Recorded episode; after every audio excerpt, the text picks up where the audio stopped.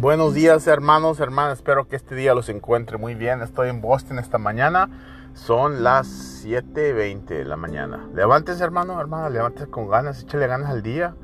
Están vivos, ¿verdad? Si no estuvieran vivos, ahí estuvieran como estuvieran. Pero gracias a Dios que están vivos. A mis amigos, hermanos, primos, todo lo que sean, pastores, líderes, Dios los bendiga. El verso de esta mañana que se Proverbios 22, versos, versos 6, dice directa o guía a tus hijos en el camino, tus hijos en el camino bien. Y cuando crezcan, no se apartarán de ese camino. Es el camino, hermano, no el mundo, no es los vecinos que tienen que guiar a nuestros hijos, pero es uno, papá y la mamá.